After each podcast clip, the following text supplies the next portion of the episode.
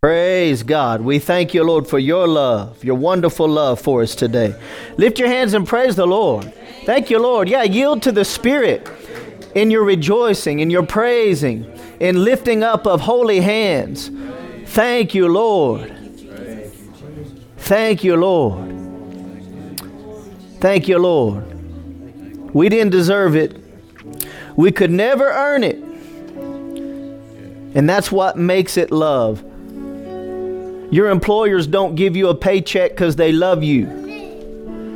You earned it, you expect it. And you're going to be upset if they don't pay you when they're supposed to pay you on Friday, right? That's no sign of love. In fact, I don't I don't even need you to like me. Just pay me. Huh? Pay me what you owe me. But when it comes to the love of God, many times and when it comes to us receiving from God, we feel like we have to show God and convince God that we're worthy. Sometimes your kids can do that to you, and you want to catch it while they're young so they don't become performance oriented.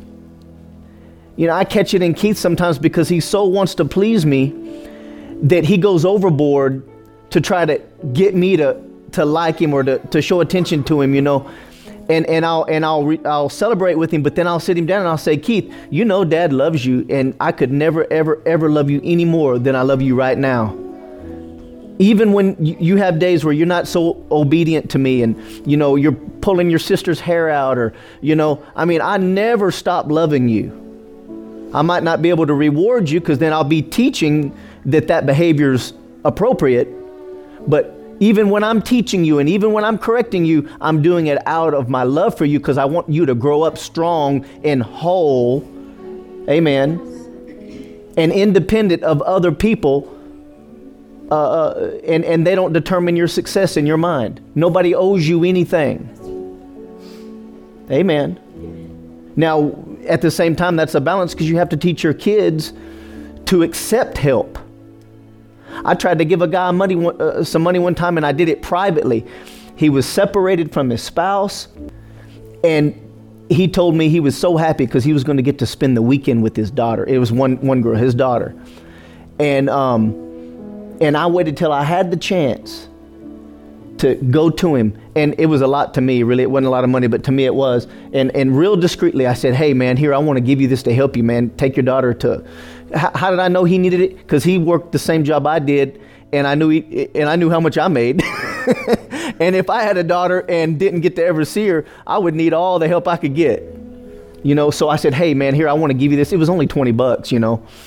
Um, but um, I mean, it was a lot to me, and I just wanted to bless him, and and he got really upset at me, and he said, "I don't need no handouts." I said, "Man, I'm sorry. I'm not trying to give you a handout." I said, I'm just trying to help you to have a good time. Maybe go to the movies with your daughter or something like that. Some little extra money, get some popcorn while you're there, you know. I mean, don't you hate it when you have to take your kids to the movie and it's like, can I have some popcorn? No. Can I have a Coke? No. You know, I mean, I mean, I mean, God wants to bless us, you know, so we can have fun with our kids. And I just wanted to, I just wanted to give him a little extra money. Well, he would not take that, and it actually like it, it, it, it like hurt my heart. Like I felt like I was hurt, you know.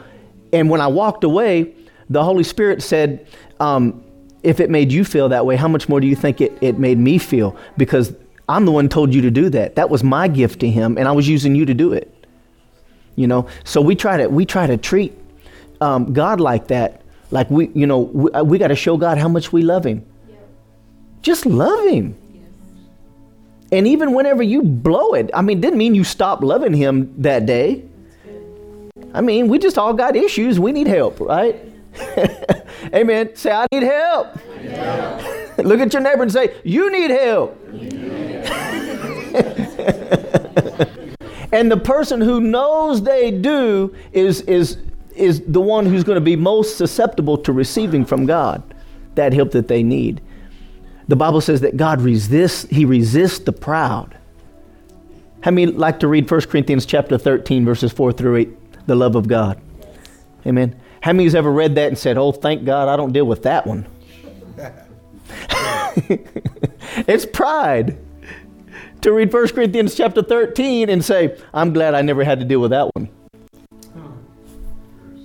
You, you, did that hit the nail on the head over there? No. and so I need help too. Eh, you know, I mean, you know, what it is, is it's a diversion. We want to look at what we don't struggle with so we don't have to look at what we are struggling with. And we think that other people's struggles are worse than our struggles. Well, I do have sin, but at least it's not like their sin. Right? And so what that does is it dismisses, it dismisses us from our um, responsibility to deal with, with what's going on in our own life. And if we would just humble ourselves and say, God, I need help. Why would you say, I need help? Here's the answer because you tried and failed. You know you couldn't make it. Now, some people tried 9,900 times. Is that a number? yeah, 99, 99 times or 9,900 times before they finally figured it out. Man, I need help. Other people are smarter. And they try it once. Okay, there's other ways I could twice, three times, and you're just like, okay, I quit. Because I, I, I do have other thoughts of ways I could do this, but I don't think I could keep affording these consequences. Don't keep pressing forward on your own just because you got another idea you haven't tried. Weigh out the consequences from the times you tried and failed and determine do I want this again? Because it's not just affecting me. It's not just affecting my finances. This is affecting my children. This is uh, affecting my marriage. I wasn't planning on saying none of this this morning, but this is for somebody. I believe it's for everybody in one area or another. But you got to not just think, well, I still can try this again. I got other options. I've got other thoughts. I can make this on my own. I can pull myself up by my own bootstraps. You know, no man gave me nothing. Hmm we carry that same attitude over when it comes to, to God. We don't think that He's just going to freely give us something. Amen. Praise God. We didn't earn it, we didn't deserve it. He just gave His love away. Amen. He just gave it away. Amen. Salvation is a gift, it's not a wage. Praise God. So, so just this morning, if you need to do that, just determine in your heart right now I, I am not going to pursue my own way anymore. See, we think it's noble to want to do the right thing, and it's, it's right to want to do the right thing, but if you're depending on your ability to carry that out, that's where the issue is. We know you don't want to go murder anybody. We, you know, I hope. You know, maybe you thought about it. Um, you know, don't look at nobody. but we know you don't want to, you know, rob a bank. Okay, you want to do what's right. But God is concerned with how you're going to go about doing that. How are you going to do what's right? You know, one of the things that Jesus was most criticized over was his willingness to be close to sinners, his willingness to eat with sinners and to talk with prostitutes and love on them. And he was, he was criticized by the religious Pharisees for sitting and eating with sinners. How could he? He was sweet to them. You remember whenever, whenever the Pharisees threw down that woman caught in the act of adultery at Jesus' feet? And they said, The law of Moses says she should be stoned. What do you say? Boy, they just knew they were going to have Jesus caught in a trap. And Jesus never, never, never corrected her or rebuked her because it wasn't the right setting. Besides, she didn't the only people that need to be rebuked are the people who know to do right and have the means to do right and are preaching to others to do right, yet themselves are not doing right. But the person who says, Man, I am in bondage, I need help, he's not going to say, Well, you sorry, sinful thing, you. But that's what the religious Pharisees were doing. and that's what they wanted Jesus to do according to the law of Moses, she should be stoned. What do you say?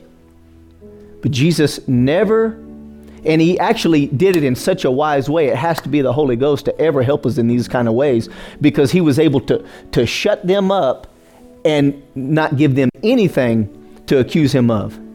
He just simply made a statement. Notice Jesus didn't feel like he had to answer everybody's question.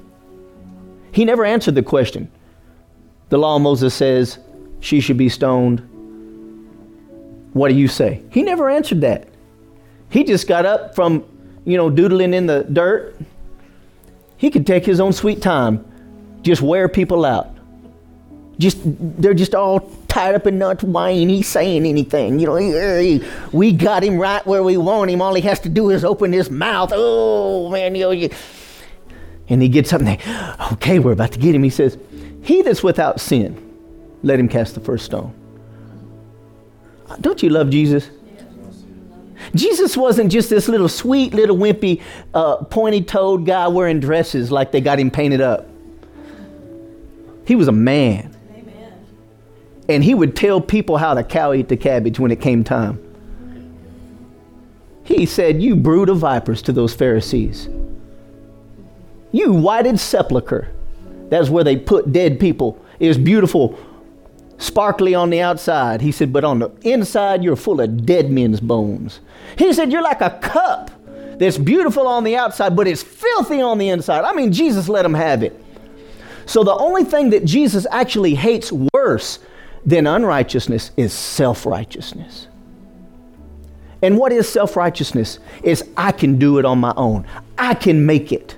I don't need anybody's help. That's self righteousness. And the Bible says that self righteousness or our righteousness is as a what? A filthy rag. Go do a Hebrew study on that your righteousness is as filthy rags. I used to think that meant, well, when I read that, my righteousness is as a filthy rag. I read that and I'd say, oh, I know, Lord, I'm so unworthy. I, you know. But it wasn't even just, I mean, it's amazing what you learn you think you should have known years before. But I saw that one day by revelation knowledge, and it was like the Lord said, Did you notice I did not say your unrighteousness was as a filthy rag? I said, Your righteousness. So here I was reading that my righteousness is as a filthy rag, and I'd say, Oh Lord, I know I'm just so unworthy. But that what he was saying was, at my best, it's a filthy rag. So Jesus was not preaching, God was not talking to the, the, the unrighteous. He was uh, talking to those who thought they were righteous and had a right to have an audience before the Father. That's where the correction comes in. That's where the harshness comes in. And if you've been criticized, if you have been uh, beat down by religion and religious people, I'm here to tell you this morning that is not from the Holy Spirit of God. Yeah. Now, God will talk to you about sin, but it will not be the setting that religious Pharisees create. He did not say a word to that woman about her sin while they were present. But when he said, He that's without sin, let him cast the first stone. They all, from the eldest to the youngest, because the older ones had a little bit more sense and wisdom. yeah, he's right. Boy, he got his own that one. In. And the young ones are still like, no, nah, I got this still. I got this still. And then they're like the only two young guys left over there. All right, since you guys are going, I'm going to go too. But Jesus never answered them. He didn't feel like he had to answer them. He just said, He that's without sin, let him cast the first stone. Well, they all left, put them in their place. He revealed to them that you're not righteous as you think you are. And listen, 99% righteous is unrighteous. Right? 99.9% righteous is still unrighteousness. You can't do it on your own. If you ever managed to do it on your own, it would still be a stink in the nostrils of God because it's too great a price that was paid to secure our redemption for God to give it to you another way.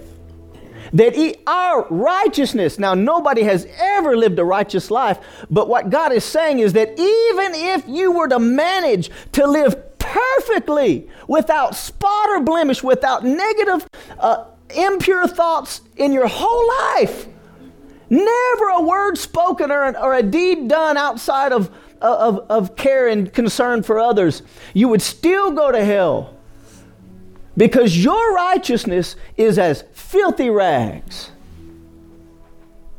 The Pharisees thought that God gave the law so that they could fulfill it and be accepted by God. But that's not why God gave the law. Here's why God gave the law God gave the law, which is God's standard for living. Anybody think they could meet that? Mm-mm, never.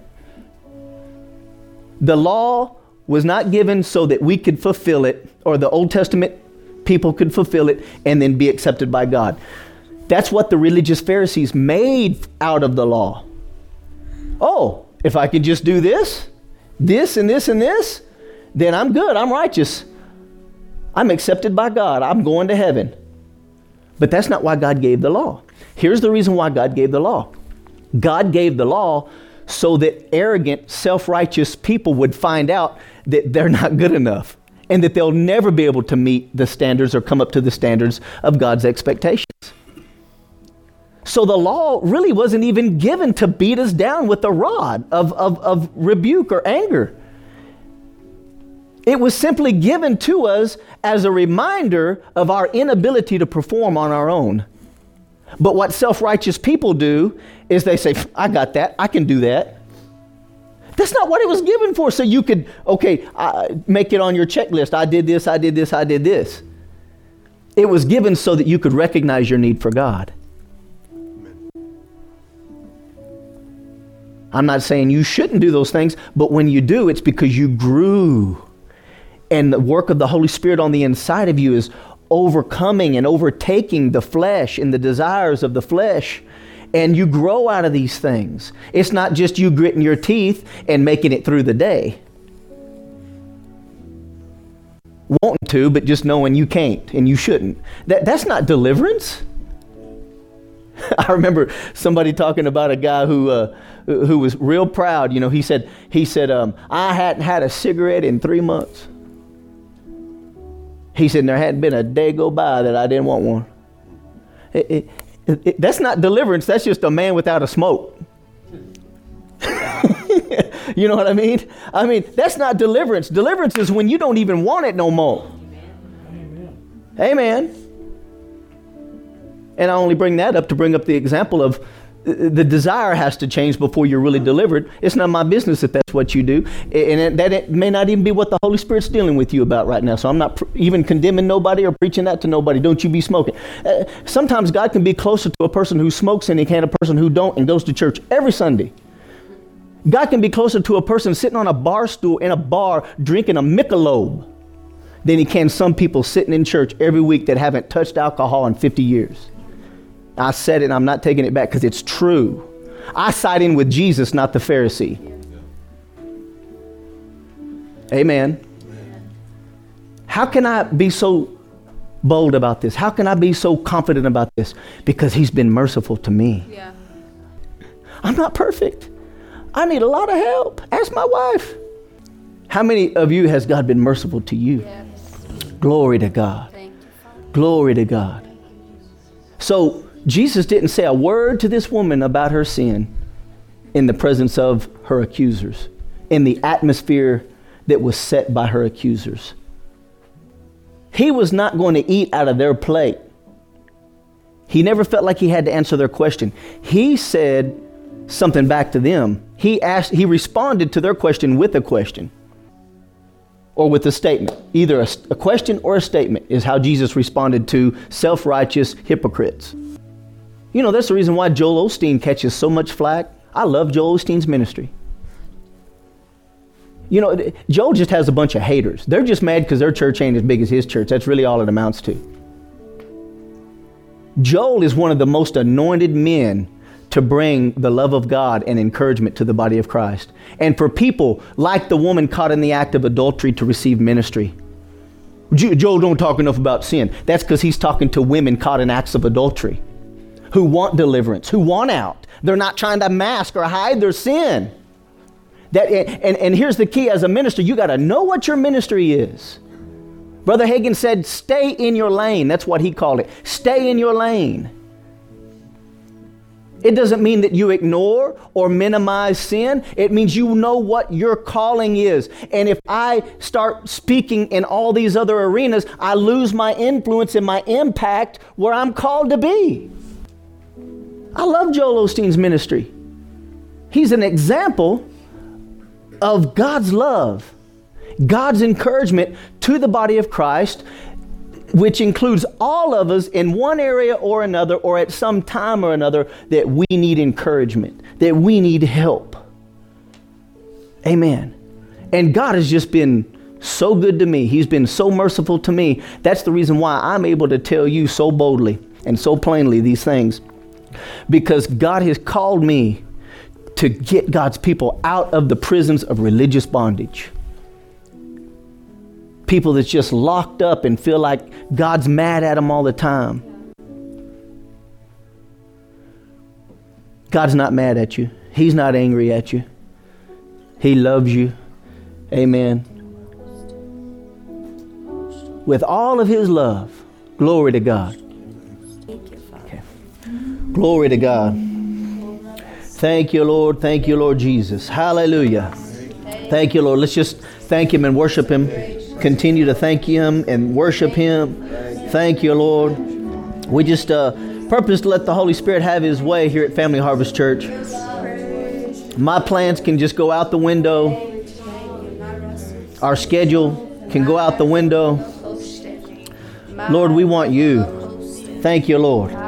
Thank you, Lord. I just sense the Holy Spirit is wanting to continue to minister. The Holy Spirit ministers through the Word of God, but He also ministers through impartation, spiritual blessing. And if that word struck a chord with you, I want you to come up here. The Holy Spirit has directed me to lay hands on you. And when I lay my hands on you, there's going to come a strengthening on the inside of you to empower you to overcome to overcome those th- that sense of guilt, that sense of shame. What I'm asking is that a revelation of the blood of Jesus will come into your heart the moment hands are laid on you and that you will never be the same again. I believe that you'll never be the same again. Thank you, Lord Jesus. Never again are you going to allow yourself to be beat up by guilt and shame, sense of inferiority. But from this day forward, you'll be able to enter into the presence of God in a boldness like you've never been able to enter in because you know that it's by the blood of Jesus and by the blood only that you have access. None of your efforts amount to anything. Hallelujah. Say, God is helping me. He's maturing me. He's strengthening me. The right people are being sent into my life and the wrong people are being dismissed. I choose to let him go. In Jesus' name. Amen. Praise God. You got to know who to let go. We're going to receive communion this morning together. You guys can go ahead and pass these elements out, and then we'll get the pulpit in a minute. Thank you, gentlemen. Praise God when you when you receive the elements, let's just hold on to them and we'll receive communion together as a church, okay? Praise God. You know, just here at the beginning of the new year, 2018, I believe God is wanting to give us a fresh start in our relationship with Him. And through receiving communion, we're acknowledging um, the value of the blood of Jesus. We're acknowledging the, the value and the significance of, of the broken body of the Lord Jesus Christ. That it was his sacrifice that made our deliverance possible, that made it available to us to receive freely without earning it, without deserving it. We enter in by the blood, nothing more and nothing less. than the blood of Jesus and his sacrifice on the cross. Jesus prayed to the Father just before he was to be taken and crucified, and he said, he said, sacrifices and burnt offerings uh, you did not desire. He said, but a body you have prepared for me. A body you have prepared for me. That body of his, not the body of a bull, a ram, a turtle dove, or a goat, but his own body was to be broken, was to be sacrificed for the sins of the world. And so that our bodies didn't have to be broken, so that our hearts didn't have to be broken, so that we could be cleansed from our sin. Amen. When the blood of Jesus cleanses us from sin, there was a second cleansing that took place as well. The blood of Jesus not only removed the sin, it removed the stain of the guilt. Like the hymn says, the blood of Jesus cleanses us from the guilty stains. Amen. And so it's the guilt that's associated with the sin that the blood of Jesus can overcome as well. Amen. In Isaiah, God says, He says, Their sins and their iniquities I will remember no more. Have you ever heard those atheists on YouTube? You know, uh, is there anything God can't do? It, can God create a rock he can't move? You ever heard stupid stuff like that? You know, um, I mean, the answer to that is He's God. He probably could if He wanted to. You know, I mean, that's just a stupid argument. But I mean, we would think that there was nothing impossible for God. But God says, I will remember your sins and your iniquities no more. Do you think he was exaggerating? He says, I do not remember that. So time after time, when we go to God with the same old sin, oh God, I'm so sorry again. I just, oh, I'm so sorry. I'm so. He's like, what? What sin? God forgot it until you reminded him about it. And he would, quite frankly, he would wish that you would quit bringing it up because it starts to become a devaluing of the value of the sacrifice that was paid for you to keep bringing up that sin. And, and it's an obvious sign of your lack of revelation of what that blood has accomplished. And when you should know better, when you should act different towards God and coming into His presence, it, it's not so enjoyable to God. It grieves the Spirit of God for you to keep on bringing up that sin to God after you've already confessed it. He said he's faithful and just to forgive us of our sins and cleanse us of all unrighteousness. So Isaiah says that, uh, or God says through the prophet Isaiah, he said, their sins and their iniquities I will remember no more. So get this. If the blood of Jesus is strong enough, no, uh, this is a better way of saying it. That was under the blood of the bulls and goats. Their sins and their iniquities I'll remember no more. Well, if the blood of a bull or a goat was enough to remove your sin from the memory of God, I believe that the blood of Jesus is strong enough to remove it from your mind. If the blood of Jesus can remove it from God's mind, you know it can remove it from your mind. Amen. Amen. Praise God. Now, there's a cleansing. That, that means that there's a process. It's just not gone instant. The, the blood of Jesus cleanses, right? We're not talking about a magic trick. Because Instantly, spiritually, you are clean, you are forgiven, you are standing righteous before the Father. But there's a cleansing process for your soul and, and the desires of the flesh. So you got to continue daily to let the blood of Jesus and the revelation of that blood to wash over your mind, to wash over your soul. Amen.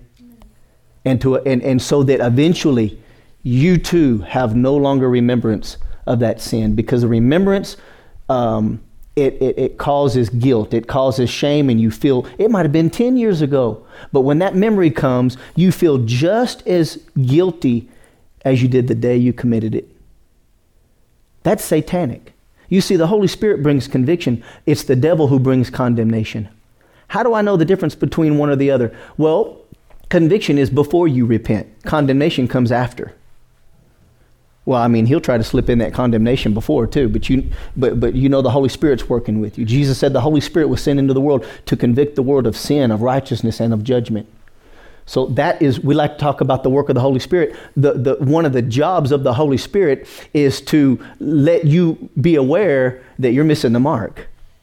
And it's not because he's angry. It's just like you would hope that your friend would tell you you're going the wrong way if you're going the wrong way and knowing you want to go in the right way. Amen. But a proud person, a self righteous person, views all correction as condemnation. Stop judging me. You know, if you were to drive from here to, you know, Minnesota somewhere, and your friend knew you was on the wrong road, would you think they were judging you to tell you, hey, you know, you, you, you, I'm sure you don't know it, but you're about 20 miles on the wrong highway. You missed a turn. I mean, a humble person—you'd um, probably feel stupid, but you, at least you, you, you're still thankful. You, you know what I'm saying? Like, oh my God. But some people are just so proud, you know, they, they don't want to admit when they're wrong. So they just put the foot on the gas and go even faster the wrong way. it's just stupid. Amen. So, what we're doing this morning, we're receiving communion and we're acknowledging the power of the blood to cleanse sin and even remove the memory of that sin, that stain, that guilty stain from our remembrance. Amen. And while that thing tries to crop back up in your mind every once in a while, you still know better than to yield to it. No, I'm not having that thought. No, I'm not taking that thought. I'm redeemed. I'm cleansed. I'm made righteous in Christ. That was not my sin. The Apostle Paul knew how to keep condemnation from coming on him when the uh, sins of the past were brought to his remembrance he, he called it the old man. And he said, The sin I commit, he said, it's not I that do it, it's the flesh. Now, he knew he was responsible for his actions. He wasn't shucking his responsibilities. Well, it's just the flesh's fault. You know, no, but when it came to the enemy dealing with him, that wasn't me. When it's God, God, I'm sorry. But if the devil's messing with me, that wasn't me. You're not talking to the same man. You see that? I'm talking to God with the new man. So don't allow the devil to talk to you from the perspective of the old man. Amen. Say, that wasn't me. Amen. Praise God. How many has ever been in court? How many has ever liked to watch court movies like, you know, um, um, Colum- you know, not Columbo, he was a detective. Um, I'm thinking of Matlock. Matlock thank you. I, I, I, love Matlock, you know. Um, but the, the, the, attorneys, they'll talk to their clients and they say, now, when, you when they ask you this, you don't answer that. So the key to winning your case is knowing what to say, how to say it, and what not to respond to. So they say, if they ask you about this, even if you were guilty of it, what do they say to plead? They, you plead the fifth.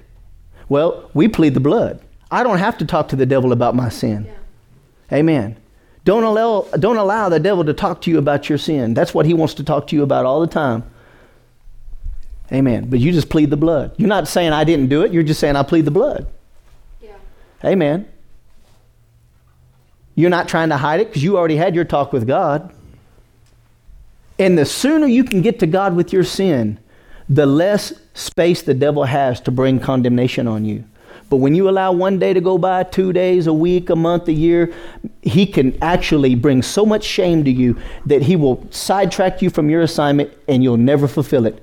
Not because God pulled it from you. The gifts and the callings of God are without repentance. But if you continually live in an unrepentant state, refusing to acknowledge your wrong, your own guilt and shame will condemn you. You won't even need the devil to do it for you anymore because you know. Amen. But God's got a high and mighty calling on every one of our lives. He doesn't require perfection, He just requires humility. Where 1 John 1 9 says, if, if we confess our sins, not hide them, not pretend they're not there, but if we confess our sins, He's faithful and just to forgive us of our sins and cleanse us, cleanse us, cleanse us of all unrighteousness. Well, Pastor, I thought that I thought that when I got saved, He cleansed me from my unrighteousness. He's not talking about the unrighteousness of the old man. He's talking about the consciousness. The blood of Jesus cleanses from all unrighteous consciousness. The sins of your spirit have been dealt with. The old man is dead. If any man be in Christ, he's a new creation. But we still got our soulish realm to deal with we still have our mind, our will, and our emotions to deal with. And so it's not God condemning us when we sin, it, it's, it's the guilt and the shame associated with the wrongdoing. So when we confess that to God, we leave nothing else left in the hands of the devil to condemn us with. That's why Paul said, There is therefore now no condemnation, not from God, not from the devil, not even from yourself, for those who are in Christ Jesus. Amen. For those who walk after the Spirit and not after the flesh. The person who's walking after the Spirit recognizes quickly and acknowledges quickly when they've missed it and they go directly to God. That's walking in the Spirit.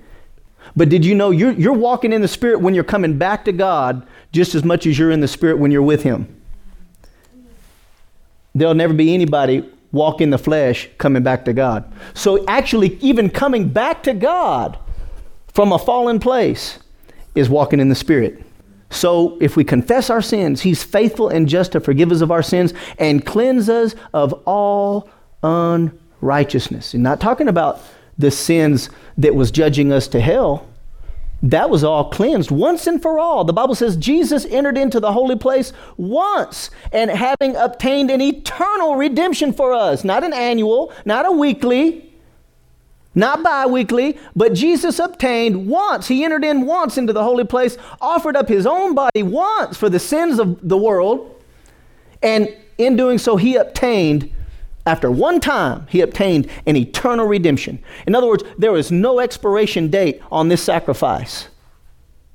So we're not talking about the sins that condemned you and I to hell that we're cleansed of when we confess our sins. And, and, people that don't understand that think that they lose their salvation every time they sin.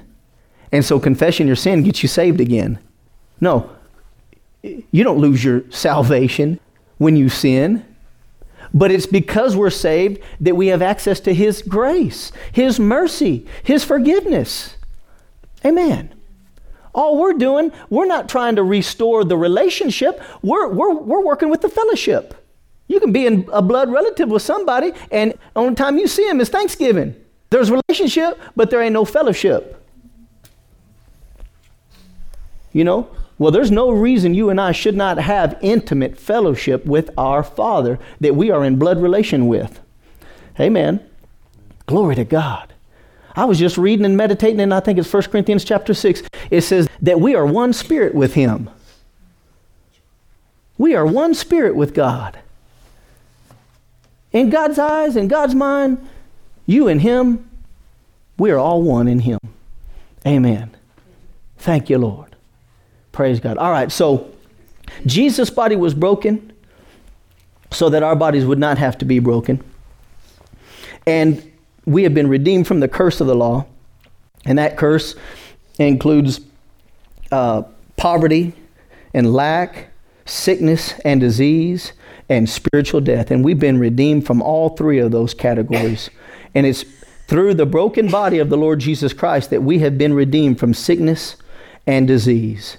And so, right now, let's break the bread together, symbolic of the body, broken body of the Lord and Savior Jesus Christ. Amen. And when we partake of this here in just a second, when we partake of this, we're saying, I take in all that his broken body means to me, that I take in the significance of his sacrifice. All right, let's partake together.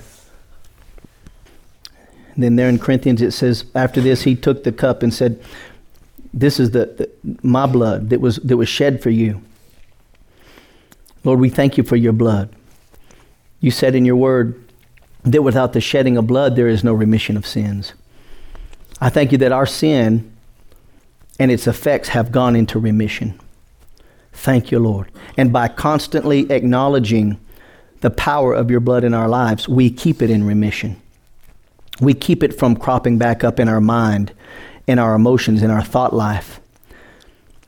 Holding back the guilt and the shame through a constant acknowledgement of our redemption in you, Lord Jesus, and the power of your shed blood. In Jesus' name. All right, let's partake together. Thank you, Lord. Thank you, Lord. Thank you, Lord. Praise God. Praise God. Amen. We all blessed by the word and the ministry of the Holy Spirit today. Isn't God good? Thank you, Lord.